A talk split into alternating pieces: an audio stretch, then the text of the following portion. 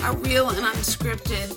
You will not want to miss a minute of this part one episode six of season one on Camp Fifi Uncensored, where I sit down with my girlfriend, my peer, Natalie Vermiglio, as we talk about everything from being from the Midwest to orgasms, work ethics, the world of hair, sex, men, life experiences, and life lessons learned along the way. Oh my God, you will laugh, you will be shocked, you will be drawn in behind the curtains of our two minds and experiences, and so much more. I cannot wait for you to join me around the campfire on this episode six of season one of Camp Fifi Uncensored. Learn all these fun things that we have to share. You will laugh your ass off. And listen, subscribe because there's so much more before and coming that I cannot wait for you to be a part of. And feel free to go to my link in my bio and join and subscribe and share because this community is growing. We're having such a good time. We're having great conversations around the campfire. And remember, there isn't anything from soup to nuts that I won't discuss, or as I like to say, from cannolis to egg in the holes. And don't forget the s'mores. Come join me around the campfire. Subscribe and be a part of the community. Listen on any platform you choose. You'll get the link in my bio. I look forward to you participating in this luscious, delicious conversation. You're in for a big treat. Have fun. Bye for now. This meeting is being recorded with my sexy. I, I almost said something I shouldn't even say. It was so not even kosher. And even though this is my podcast, and I will say it now, fuck, fuckable, but I want to say in the most politically correct sort of way because we are going to cover all bases here, no doubt, which is why she's here. So, my delicious Mm-hmm. yummy, like probably younger sister, could have had her, whatever.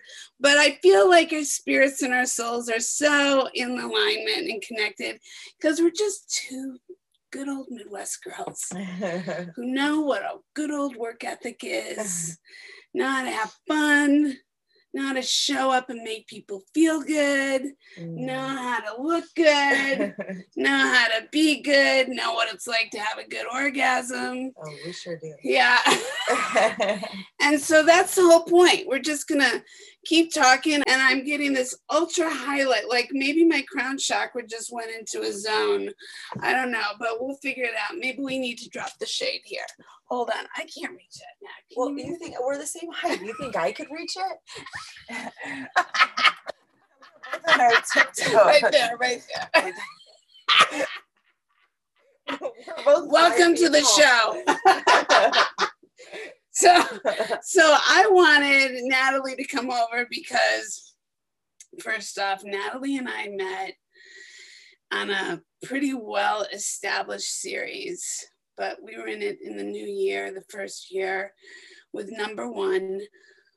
Who really doesn't need to be mentioned, but the fact is, is that's how we met. And did we soon discover our backgrounds uh-huh. that were intact with one another? Yeah and our life theories that were intact with one another and thrown together basically due to circumstances mm-hmm. and just have this love and respect for one another and what i love is the truth is is that there's actually there's actually to be point blank a 20 year difference in our life yeah. of ages but I, I never feel like that for some strange reason. No. And I, I can't answer that other than um, I've been getting that a lot lately. yeah, it's it's weird. I mean, it's not weird. It's just I I I'm I mean I'm gonna be 39 next week, mm-hmm. and I don't I don't think I have any friends my age. To be quite honest well, that doesn't surprise me. That I doesn't have, surprise me because yeah. your soul is older. it's older, but I also have a lot of younger friends. Yeah, too. but I was also gonna just say, I'm but like- your spirit's super young. Mhm. and and i relate to that and that's Yeah. the whole concept of why i was doing this podcast because it's all about your spirit being young yeah, your soul being wise and having you know this flow of life stories to share yeah, and i think like for me personally the whole reason why i wanted to to do this podcast was because I wanted people to find people that they could either be entertained by, relate to, or a combination of both through inspiration, through sharing stories. You know, people tend to, we, we tend to, as animals, look at each other and go, Ooh, do I like those spots or don't I like those spots? It's like, like the very surfacey thing. And Right. being both of us in a very surfacey business right. Where it's all about the illusion and the delusion hmm and both being very attractive. You're, like I said, I said it before. I don't need to repeat it again because I don't want it to be banned. But but you're you're gorgeous, and I don't know who wouldn't want to do you. And being a very straight woman, you know, married, like I don't get who wouldn't want to do you. I got hit on by women all night last night, I don't doubt it. like straight women. Yeah, but by straight women. Yeah. Yeah, I don't doubt it. Like I had this lady recently divorced who was like, "I want to have a threesome with you and another guy," and I was like, "Ma'am, we just met." Give me 15 minutes and I I'll was like, "One more to you." tequila soda, and I'll get back to you." Let me text him and see if he's free. like, fine. Okay. Okay, you got me. Okay. All right, let me see. What am I booked to do? Yeah. Seriously. Wait, do I have a hairdo to do or, do I Oh. get done now? my God. It was so funny. Oh my God, I love that. But Natalie, that makes sense because you have that kind of energy. You know, it's like there's certain people whose energy is like it's linear, and other people's energy is what I call octopussy. It kind of covers a lot of bases. Yeah. Right? yeah. You know, you got arms and hands and everything. Yeah. And did you see yourself like that as a little girl? What uh what do you Like that your hands would, did you see you had a lot of different interests or a lot of different attractions or a lot of different things that you were drawn to? Yeah, yeah. I was definitely the kid that wanted to try everything but couldn't stay focused on one thing. Right. I just wanted to try everything. Yeah. And and did anybody say that that wasn't okay or did they just not get in your way? No, they, my, parents were annoyed by it because it was like focus, focus, one thing, and it was like, no, I want to try it all. I want to yeah, do it all. yeah, yeah. And how did how did that work out for you as a little kid? Like, were you did you did you rise in one thing, or did you rise in many, or did you Well, just you hang know, back in it all? I mean, I didn't. I didn't really rise in any of it. It was just it, for me. It was like I just wanted to have the experience to say, okay, I played basketball. Okay, I played, you know, soccer. Okay, I did ballet. Oh, you know, okay, I did those things. I don't like it. It's not for me. Mhm. Like I can't say that I, you know, like something or dislike something if I don't try it. Right. right, right, right. And I think the only thing that actually stuck, and this is where you and I are very similar, is it got to a point with my parents where they were just like, you need to focus on something. So I got a job when I was like 11 years old. And that's the only consistent thing that's been in my life Is that you're a workaholic? is that I'm a workaholic. yeah, right. Yeah. And that is something we do totally relate to one Yeah. another. Yeah. hundred percent, seven day a week, work ethic, Yeah, workaholic. basically. Hi, my name's Natalie Mhm. Felicia. Mhm. And it's true. We really do have that foundation in our system. Like it's so deep in our blood. Yeah. I don't even know like if we're ever capable of retiring, not because we want to be financially free, but because we just have to be doing something. I don't know that I, you know what, this pandemic you taught you something new. taught me something new about that you know how to lay out That I need nothing. I need a sugar daddy so Mhm. I can be financially free of all of it, Yeah. but I could easily be a stay at home wife. 100% stay at Well, home and wife. I could totally see that, but I definitely believe, and this is part of my whole reason for this podcast, is even when you could be the most gorgeous, gorgeous, fuckable stay-at-home wife, Mhm. you still have to have your own stream of income and security. Sure. I just, I'm a big proponent of that. yeah. right? I, yeah, no, I agree with that. No woman should ever, ever, ever give up her security. Right. And unfortunately, I find that that's a problem for women. Yeah. Is that that's one of the things that they're wishing for that prince on the white horse Yeah. or that horse. Yeah, prince on the white horse. Yeah. And, and to be taken care of. And who doesn't want to be taken care of? And know that that person will take care of you. But I still think women need to keep that in mind. Like, listen, I would still work, but I just want someone to already own the house and pay all the bills and buy me the car. oh, and I I'll still that. have my job. No, no, no, but it's not even like a job. I don't think of it as like I'm not visualizing a job. I'm visualizing like how do you stay at home and have those gorgeous babies and have that life of Yeah. leisure, Yeah. but you are also able to be an entrepreneur. Yeah. That doesn't force you to show up on a set to work for other people who tell you when and when not to. Yeah. Like you, you know, if um, if that was if there was other desires, is what I'm saying. I mean, I, I think that I could, I if I did something like that, I would still probably do a salon out of my house. See, that's being an entrepreneur. Yeah.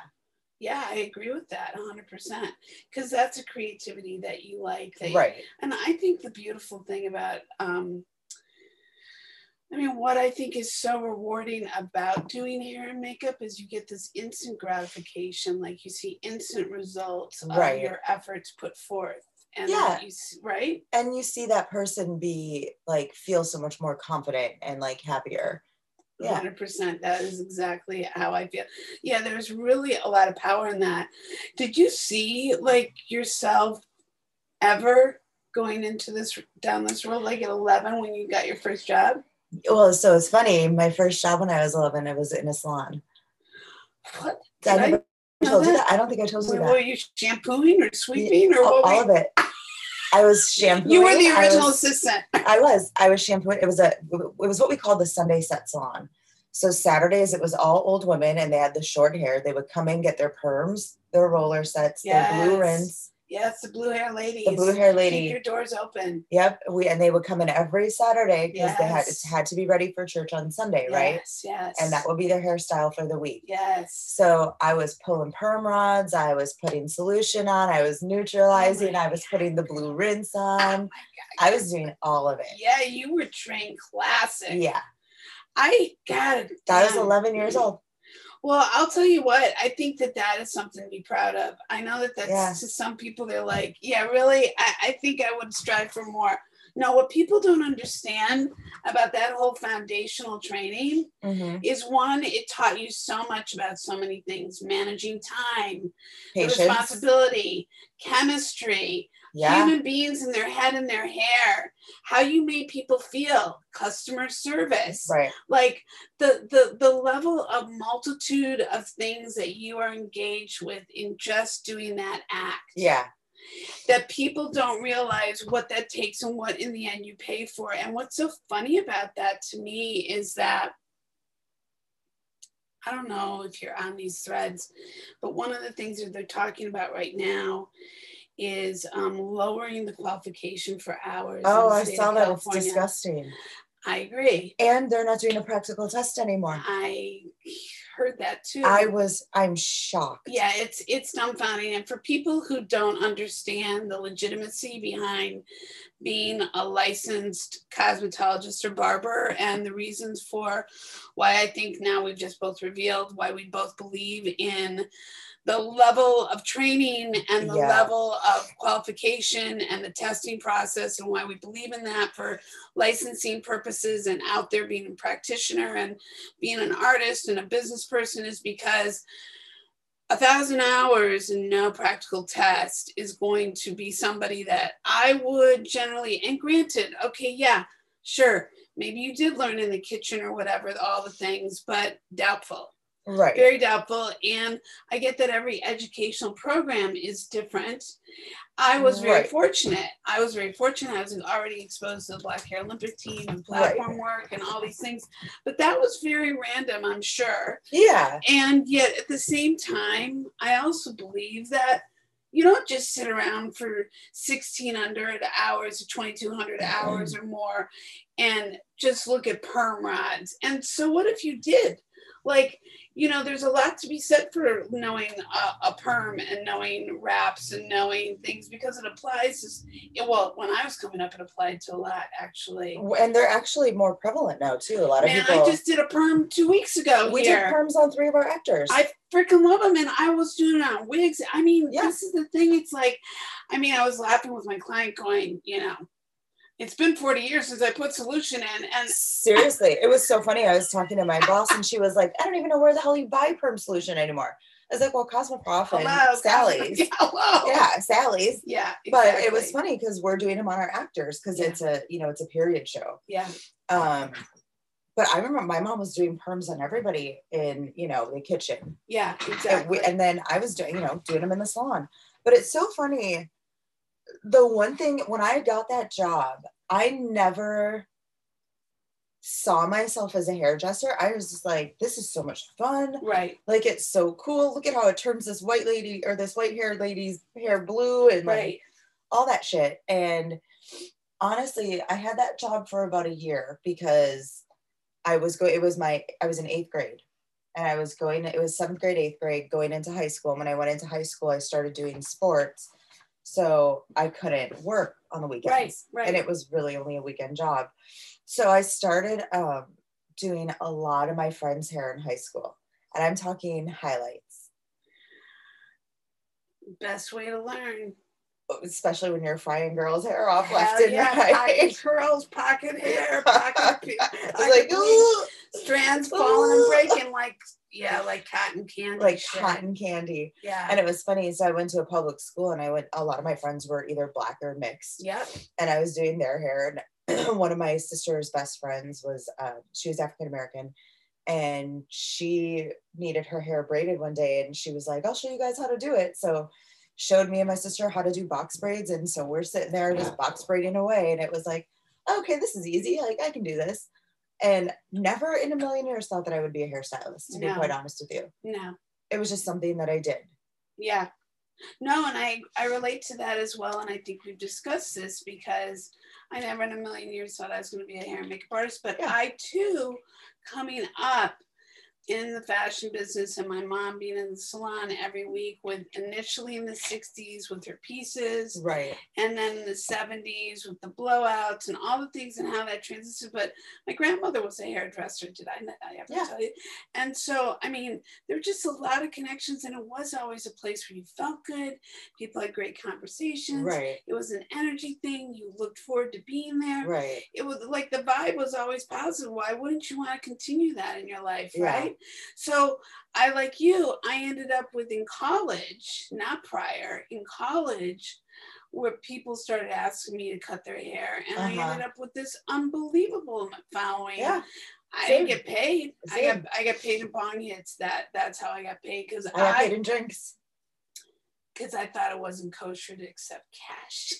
Well, I like I had this job. I mean, I get it. I had this job when I was out of high school working at a trucking company, which is the industry my dad was in. And it was just like an easy job. And um, I was, it was all guys. I was the only girl that worked there. And I'd hang out with all the guys, and they were all very like typical, kind of like Midwestern, like hockey players. So they had like mullety type hair. And I'd be like, let me cut your hair. Hey, let me, let me cut it. Let me cut it. And they'd be like, all right, cool, whatever. Like they didn't give a shit Right. they like they were the type of guys that like didn't really care about getting a haircut. So I would just like practice on cutting their hair. It's an amazing opportunity. yeah, it was like It was the let me best. cut your hair. like all drunk. Like, come on, it- man. Let me work Wait, it out. Yeah, let me figure it out. It'd be cool if we cut this. Like it's just so stupid. Oh like, no, but so real. you know. and it worked. Mhm. No, I agree. I mean, it was by the time I got to beauty school, man, I, didn't know how to do perms and color, but I knew how to fucking cut hair and I knew how to solve that problem Yeah. when people were learning on their Gloria heads. Yeah. And it wasn't like I thought I knew all that in a slice of bread. I just was like, I was glad to have worked over, you know, 300 people's heads of hair multiple Right. times already. Right. And then do my 10 and a half months of Right. time, you know, of like commitment, but how important that was because I mean, I went and worked at the salon that I then grew up in, like the the one Yeah. that was really impressionable. And what's so interesting, there's only one female director of photography I've ever worked with. We both went to Columbia in Chicago. Her mother was a hairdresser for the hairdressers who's owned the hair salon that I ended up coming up through Oh, and wow. working at. So, like, what Oh, a wow. small, strange, crazy ass world that we ended up on a series together Wow. years later being like what the hell and another friend of mine who we also started in chicago together but cynthia and i did not start in chicago together but you know we were coming up Yeah. through the rockford educational system and then chicago and then Yeah. through the entertainment industry and how nutty is that but all through that salon core base That's so crazy. isn't that crazy Yeah. and you know, when you talk about like the blue hair ladies, I mean, people don't understand from a business perspective. It's like people get into the entertainment industry, and especially in our division. I don't know about you, but no, I think I do know about you. Uh-huh. but, but but I'll just say this. What I think why you and I relate to each other so much is because we have seen so many other faces of business. Yeah. And we have worked since we were little kids. Yeah. And so our level of appreciation for working hard and working however hard it takes to get it done and not kill yourself or anything like that, but just, you know, would people like more time freedom? Would people like more guarantee? Would people like, uh, you know, things to not be, you know, messed with in regards to whether it's legal training or Right, whether it's right. health and welfare and all the things that we signed up for in regards to the world that we're a part of, excuse me. Right. But um, that at the same time, it's like, it's still a cool gig to, for no better term, a, a, a, a potentially cool industry to be a part of, Yeah. provided, excuse me, we all feel like we're in a safe, sane situation, Right. which are two very key things. Yeah. I agree. I just this whole thing with them lessening hours and taking away the practical, like it- it's unfortunate because it's going to turn out a lot of bad hairstylists. And I think it's really going to do something to our industry Yeah. that um almost I, I can't think of a good word for it, but I don't want to say diminishes it, but it does bring it down to a level of there it's almost like they're doing it to turn out these um great clips stylists. Yeah. Yeah. Yeah. You know, sure. It takes away like so much credibility when you knock it down to only having to do a, thou- a thousand hours because you're taking away so much training. Correct. And I, you know, I go back That's and a forth. lot of training That's you're taking six away. hundred hours. That's half, almost half of the. if not more, depending upon which state you're from. But like you know. well, I- California, they're trying to take it down to a thousand. I know, I 1600. know, but I'm saying if you trained under 2200 and it was 16, yeah, I'm just saying that there are Oh, different yeah. states that are between 1600. And I don't think anybody does twenty-two anymore. maybe they maybe they don't, and maybe Yeah, I maybe I've been out of that loop, but We but we're the highest. Us in New York are the highest. Wait, I don't remember what it was in Illinois. It was pretty high I- at the time. a lot of states are i know we're the highest and then there are some that are like 1500 but then there are states that like like a louisiana that's like a thousand See that that that's frightening because Yeah. it, I mean, first off, you're talking about real quick yeah, please. the other thing about that that's really frustrating is that we have reciprocity we're going to have so much more reciprocity with other states meaning that more people are going to be able to come in if they lower the hours to a thousand You're right.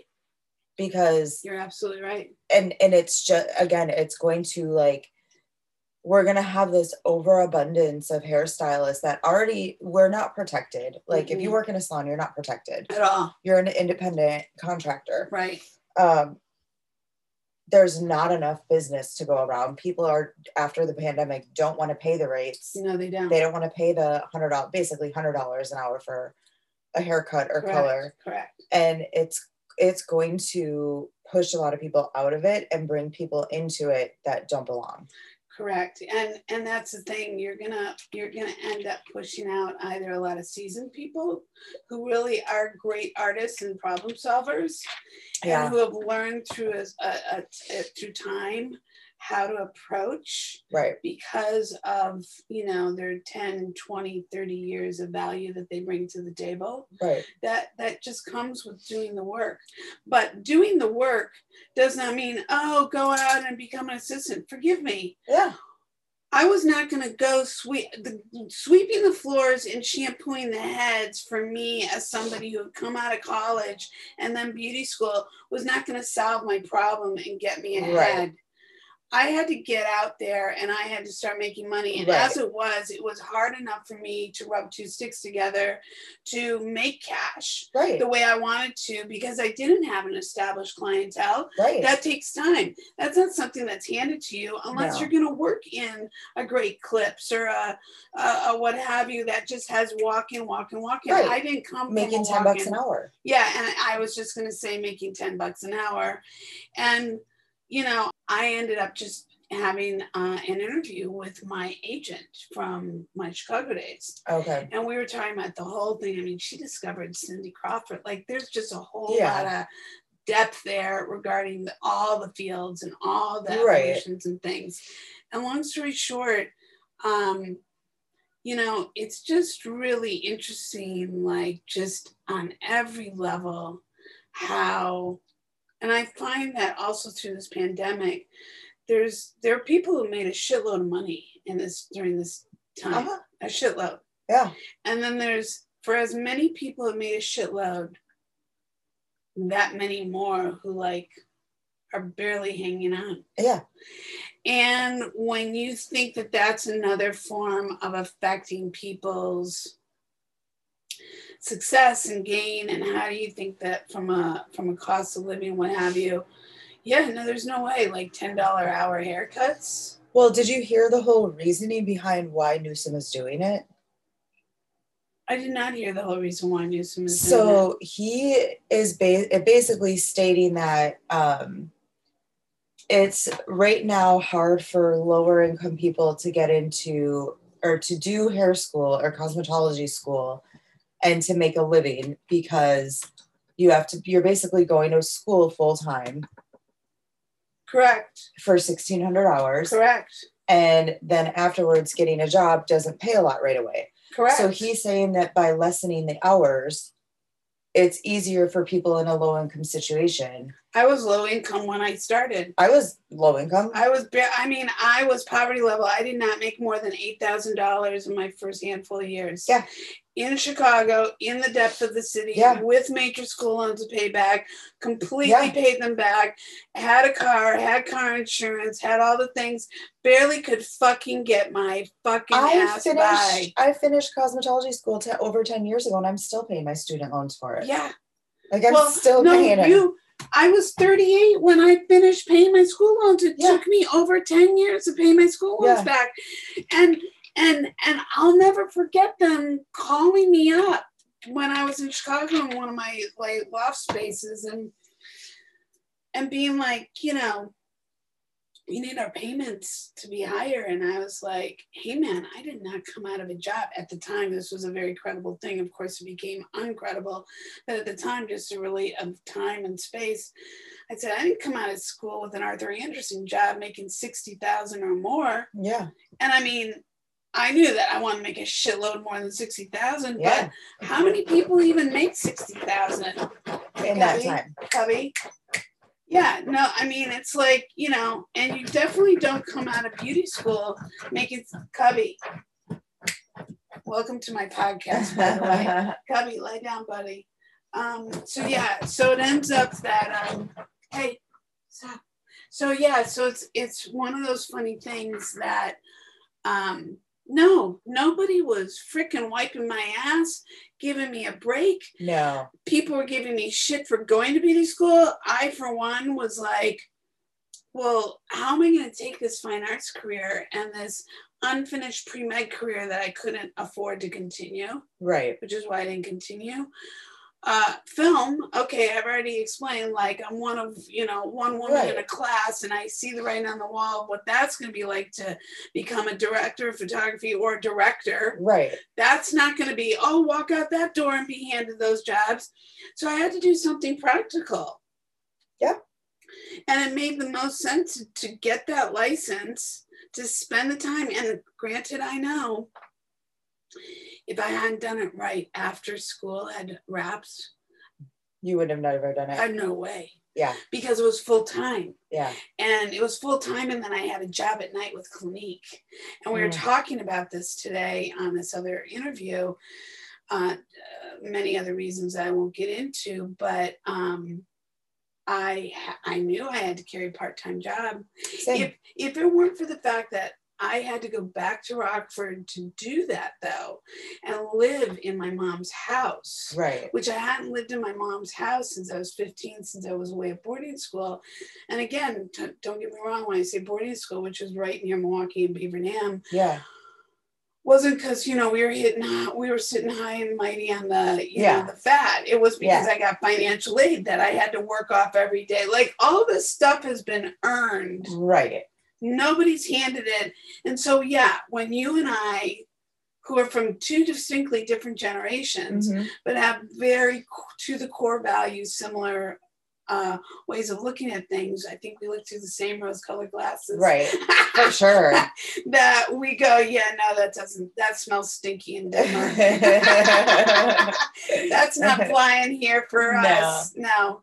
So no, Oh. I I agree. And um, listen, I don't want to get into politics about all that, but um, yeah, that's not.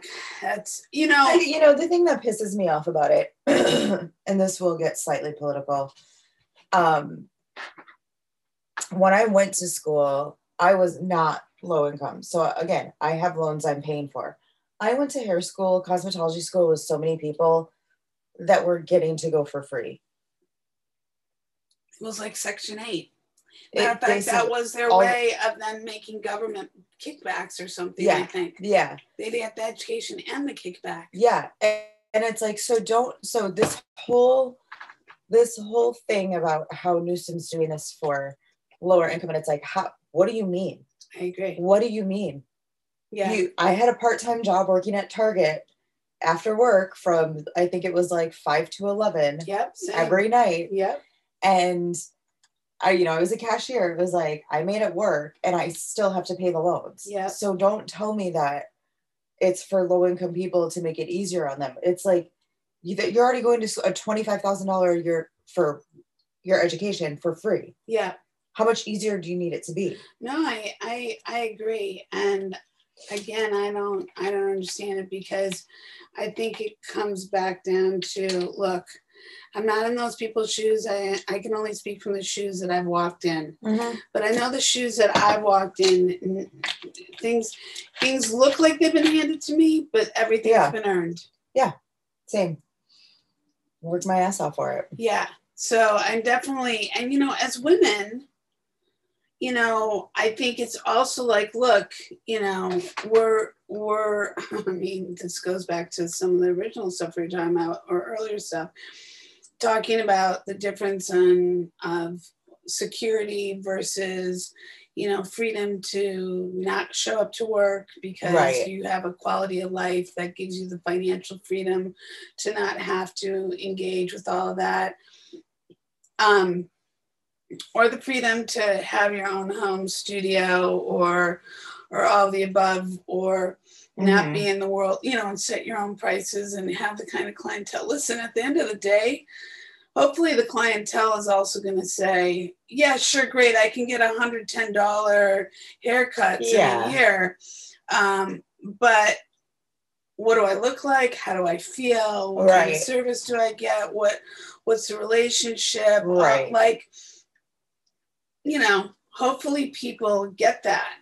yeah Hopefully people hopefully get they'll they'll understand it Yeah. know. and I think that um, again, getting back to being women and being in the workforce, I think that on one hand, we need to protect those rights for women in the workforce. absolutely we need to protect the rights for women in the workforce that they can be self-sufficient and live a life of freedom and choice whether they want to be in partnership or raise children or have a career or all of the above and be a homeowner and Right. have investments Yeah. and have security on all levels.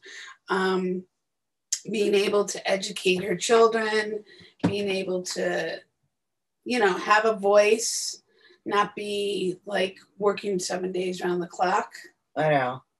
And you know, something I think the reason why you and I chose as hairdressers and makeup artists to go into the field. I mean, I can only speak for myself, but we could both be, as we have been in Beverly Hills salons or what have you. Oh yeah. For me, it's been um first off, I don't like those environments. I don't either. I find I mean First off, I don't do pretentious. Secondly, I don't do I like I like to go to work in my sweats. Um, I like to make my own rules in a sense.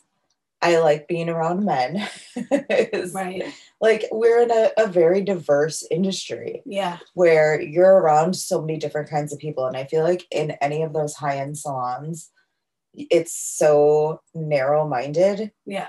that it's it's very black and white. It's like you're just in this very cold space with cold people who think that they're better than everyone else. And that I mean, sometimes there are good people, sometimes, but most of the time there's not. Mhm. The clients are usually assholes, Mhm. and I I know people who are probably listening to this. You're you might be one of them. Mhm. Just saying, Mhm. like you don't think you are, but you are. Mhm. Um, it's true. I get that. you know, I hear you. and like, Yeah. um, and I just, I, I just don't have, I did not have the patience for it. yeah. I, I didn't have the, the anything for it. I just couldn't do it. And I don't know. No, I agree with you. Well, I never saw myself, even with getting the license, being in a salon, being locked down in one space. And because I'm too fluid, I think I'm still crossing the Same. fucking desert. Yeah. Like, you know, it's like, oh, let's get up and go, people. We got things Yeah. to do. Like, let's go over here and Yeah. check this out.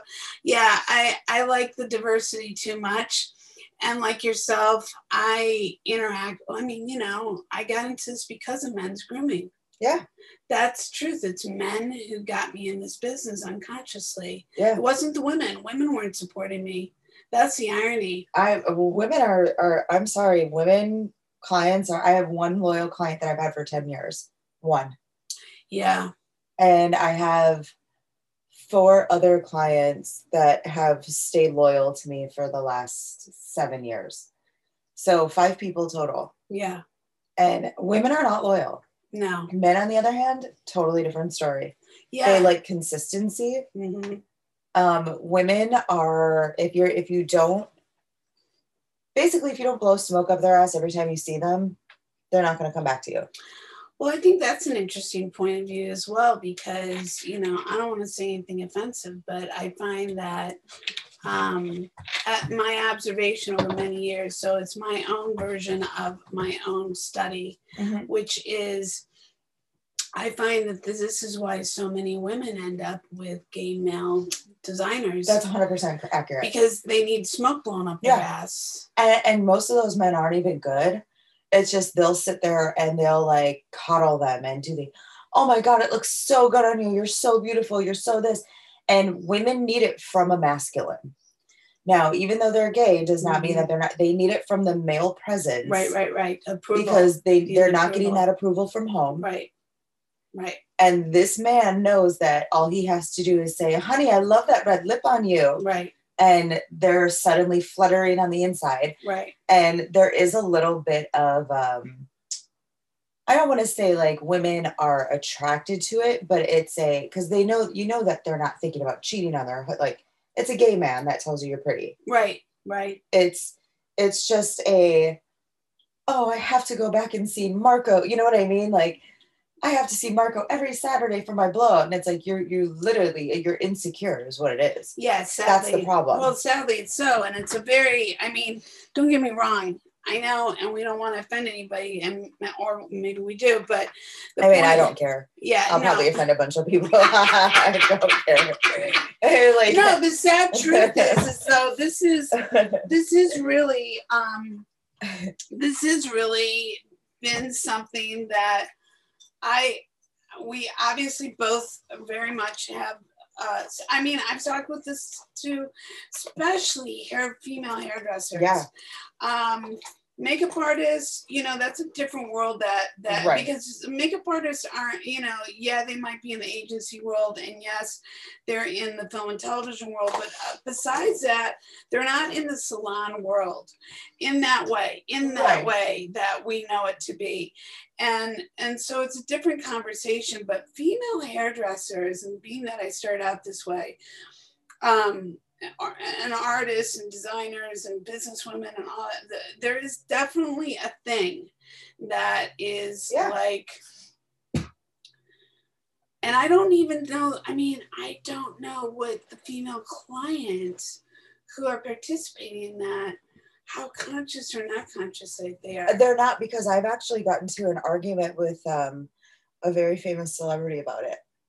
Oh, did you now? Uh-huh. Um, and you know, I'm not going to name names. No. And so th- I worked in a movie with her a couple years ago, and um, you know, sh- she's a very big activist for women's Big, women's equal rights in the industry. huge, Okay, huge. Left projects because of this reason. right. And I said, that's funny that you sit here and advocate for your industry, but I said you're not advocating. I said you hire only men hairstylists, and she was like, well, what do you mean? I said all your hairstylists are men, correct? and you you choose them through your agency like through the agency through your manager like every time you do a photo shoot there's a guy that does your hair Good for you, Natalie. and she was like well yeah what's that and she was like you are literally discriminating against women and i said and that man that does your hair he's not a good hairstylist i've seen his work i know him he's Yeah. not that great and but yet you want me to advocate for you and your rights when you're taking work away from women not to mention and a lot of people don't know this but the whole wage parity thing in our union Yeah, yeah. I said, you know, and then on top of that, you don't even understand the reason hairstylists make $10 an hour less than makeup artists is because it was for women only to do hair and men only did makeup. Yes. So the the gender discrimination that we deal with, but yet you continue to hire men, male makeup and hairstylists. And she was like, well, that's because they're good. And I was like, see, you're justifying it. So why can't I justify that that man should make more money than you because he's good? Snap. What did she say? She and she, she had nothing to say to it. Well, because she you stumped her. Yeah. You just went. you went. I got you. Yeah. Wow, girl. And she did a lot of thinking. And I've noticed on her post lately, she's been hiring more female hair and makeup people. I think it, and I had the other conversation That's with, funny because I had to go on. I, well, I had another conversation about it with another big actress client of mine who only uses me for hair and makeup. And, you know, she kind of caught on to it. And it, that's not why she hires me. She loves me. Yeah, yeah, yeah. and she loves oh, the way- Wow.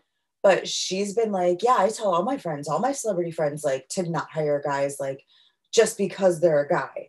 She was like, because you know, she's older and she's like, and all my older friends, like they just have to have that, like That Again, energy that make me feel like make I'm me feel validate me. Yeah, validate my pussy Yeah. pussy. Basically. Yeah. And like it's- that it's still alive. Mhm. Sweetheart, get a fucking double D or get a triple triple A or do and validate yourself. Yeah, Like you do not need outside Yeah. validation. exactly. I mean, not to be like so internally direct, but that's really the bottom line. Uh, uh, yeah, it is what it is.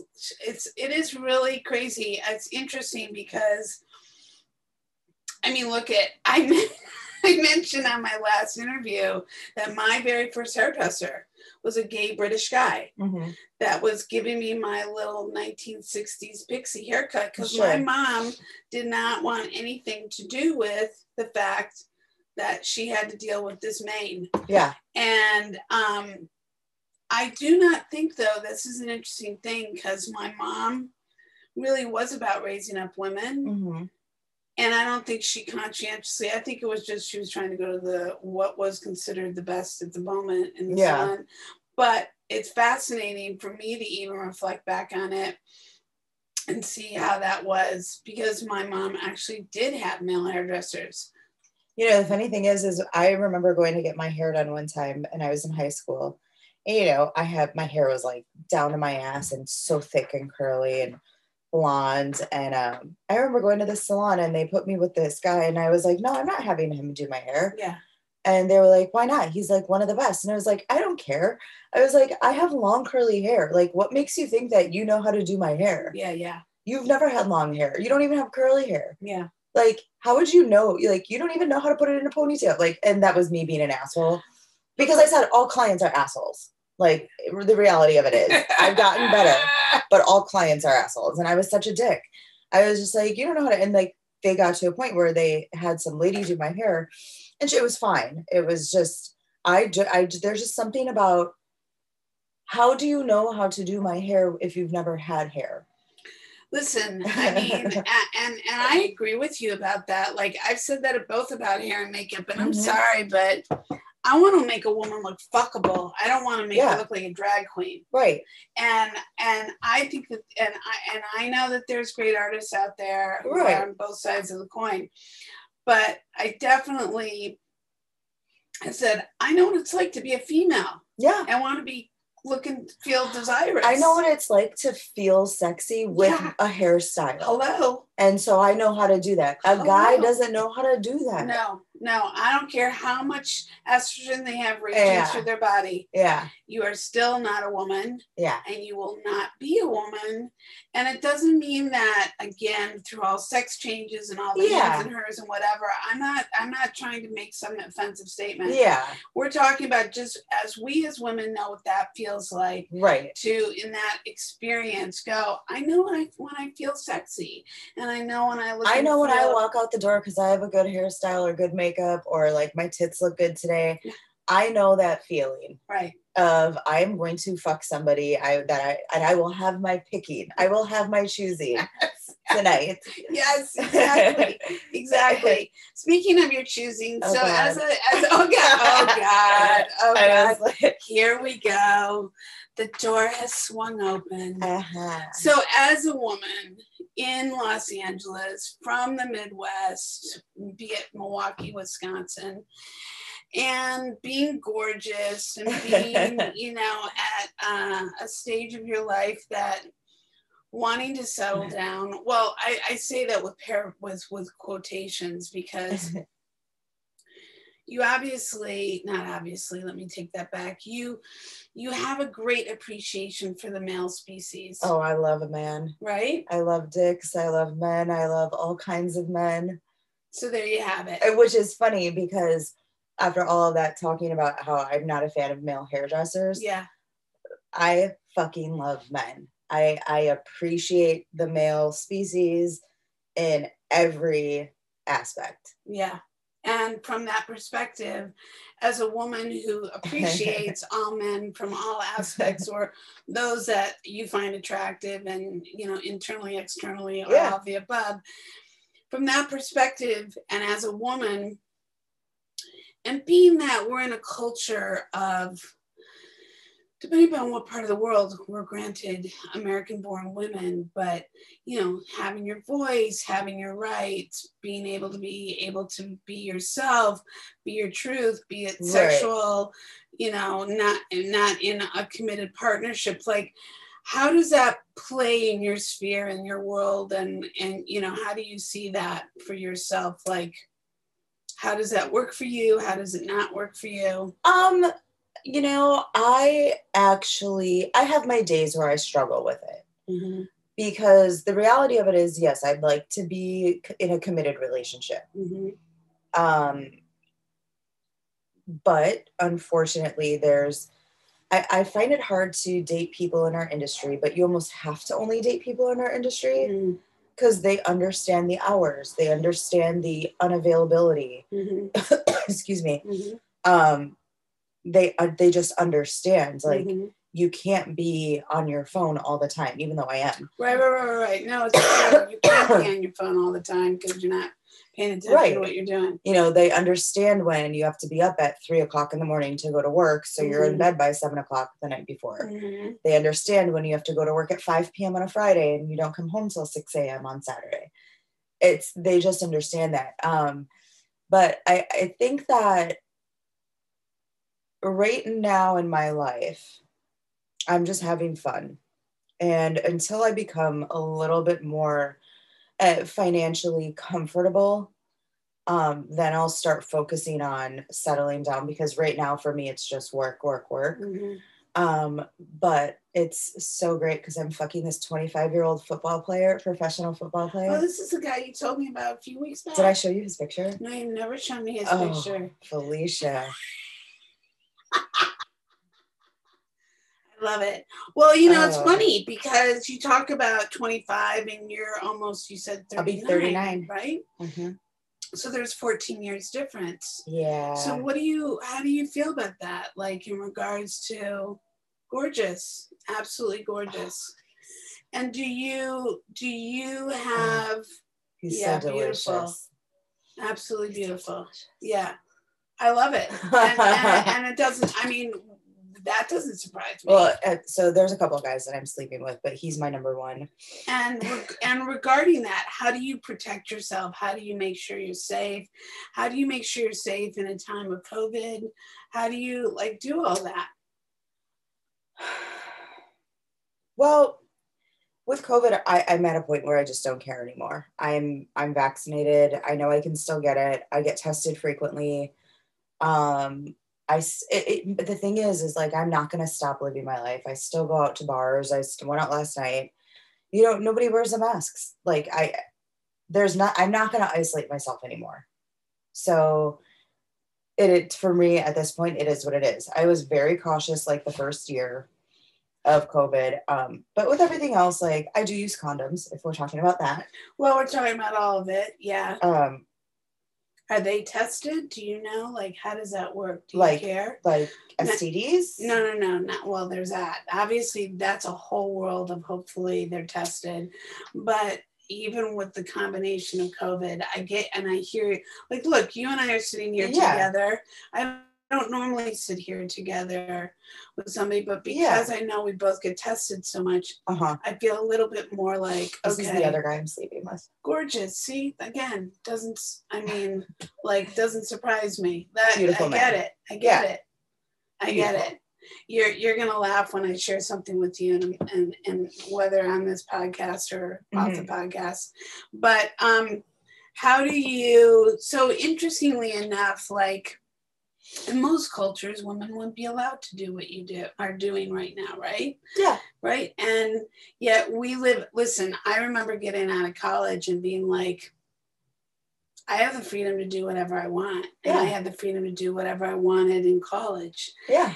But that's a different, and going forward, that's a different trajectory than what women had, you know, 10, 20, 30 or more years prior to that. It Mhm. wasn't that women didn't have intimacy and do all those things, but there would be things and ways that women would be looked upon.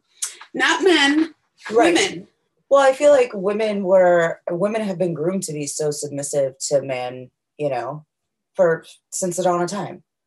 And I feel like it's we're finally at a point where, you know, and, and, and I mean submissive in a general sense, not just when it comes to sex. It's always been, you know, do what the man says because he's the he's the provider, he's the this, he's the that, Right, he's the the great. Right. and it's funny um growing up for me i think that my mom was my mom worked a lot and she had a great job and she did make more money than my dad. But there was always something about my mom that i felt like she was weak when it came to men especially my dad Because of the choices she made of men. Or well, what- yeah, what she that- yeah. Even herself. after like the divorce, like she just like succumbed to, okay, well, he's you know he's my husband now, and you know I will do anything for him, and that to me that's a weakness. Like she completely loses, and I feel like a lot of women in my family are like that, Loses themselves in the in and and it's a choice that they make. Right, right, right. And so growing up for me, I was like, I'm never gonna be that person. Right. I refuse to be that person. Mhm. And I took that along with a bunch of other like traumatic things that happened to me in high school.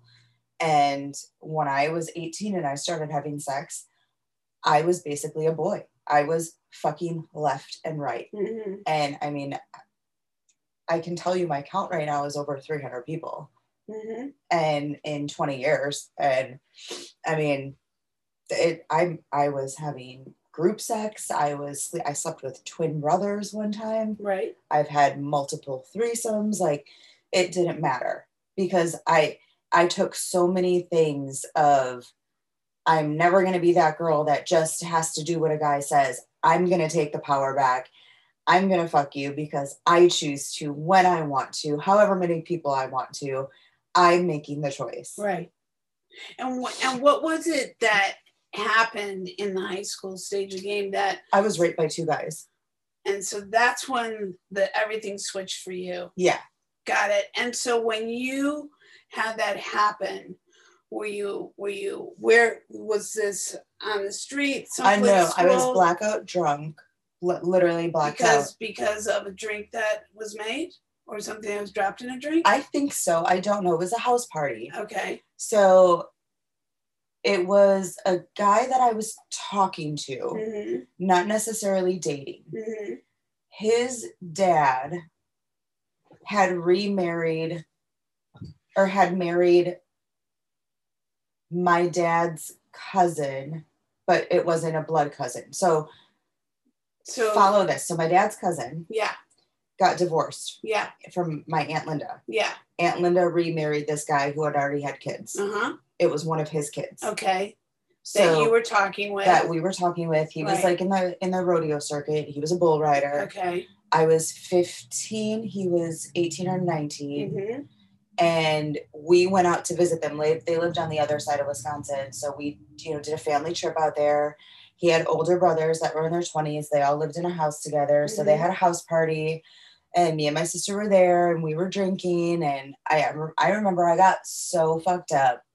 I was puking everywhere. I like pissed my pants from laughing. Yeah. So they like had to throw me in the shower, take all my clothes, put them in the wash. Yeah. He took me to his bedroom and it was the middle of winter and I was like naked in bed. I remember this. It was a water bed Yeah. Yeah. and it was cold yeah. Yeah. Of course. and I was blacked out. And I remember blacking out probably, I couldn't even tell you how much time passed, but I'm going to guess it was only like 20 minutes. yeah. And I remember waking up almost in like hypothermic shock because I was so cold Sure. to both of them inside me, one in my mouth and one in my vagina. And I remember waking up and being like, and shaking. I was convulsing. It was like pure hypothermia. So they both like got up, put clothes on me, and took me outside thinking it would wake me up, even though it was again the dead middle of winter. oh my God. And that like woke like so, so whatever it was woke I that I was woken up for a reason because I was being essentially date raped, yeah. Exactly. Where. you know. Yeah. um yeah and you know the craziest thing is i never ever accepted it as rape hmm until about four years ago I'm. I listen. I'm not surprised. I had a very recent revelation, not being raped, but something kind of uh, not similar, by the Yeah. way.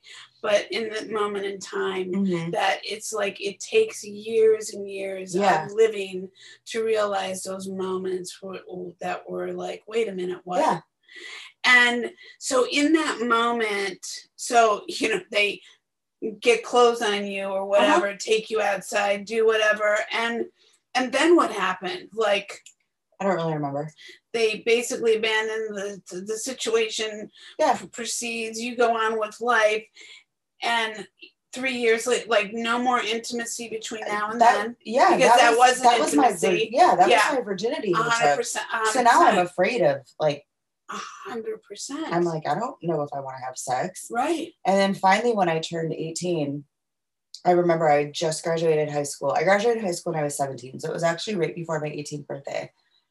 I remember kind of doing this thing where I was like, you know what? I'm not going to be, I'm not going to let this affect me. I just need to have sex. hmm And I remember just having sex just to like get it done and over with. hmm hmm And for you, what what? Because as females, detaching from intimacy takes almost another form of wiring. Oh, and I'm so good at it.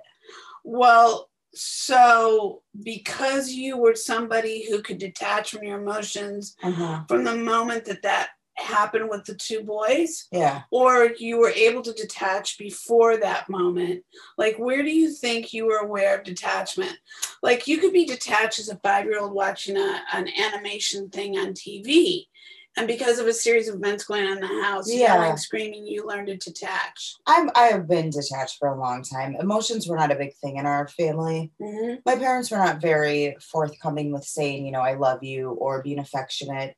And it's just because how it's how they were raised. yeah of course You it's know. environment It's environment and like I not to say that they didn't love us. There definitely was love It- all around. There's, right. There's It was just a form of expression that you didn't seem to receive for your own sense of approval or appreciation or just, hey, uh, you know, Sure. So, and you know, there was another part of growing up where um, I always like, I have an older sister and two younger brothers, and being the middle child, I literally got blamed for everything. Oh, my my siblings were assholes, yeah. and we laugh about that. it now, but. It, you learn to detach from everything because you're like, well, I know I didn't do anything, so I'm not going to cry about it because I know I'm in the right. But it doesn't matter how I'm being treated. It's just I have to accept it. It's funny. So- I, I relate to that, but in a different way. So, so continue. Well, no. So like I've I've learned to detach uh, for emotion from a lot of things in my life at a very young age. Well, I mean, again, that's a trained muscle. Yeah. That is a full on trained muscle because because you are super sensitive. I am. You're super sensitive. hmm as much of a truck driver, I got this bullshit force that you have. Yeah. And I mean that in the most loving way. Yeah. But you are like, don't fuck with me energy force. Mhm. And yet you're a soft and gooey caramely Oh, inside, 100%. inside. Hundred I mean, this is why I love you so much because you've got all those sides to you. Yeah, and That's well, it's so funny that you say that because like if I am like in love with somebody, or I could be in love with anybody in like two seconds. If I'm like, oh, I melt. right. I completely, I'm like, oh my God. And it's crazy.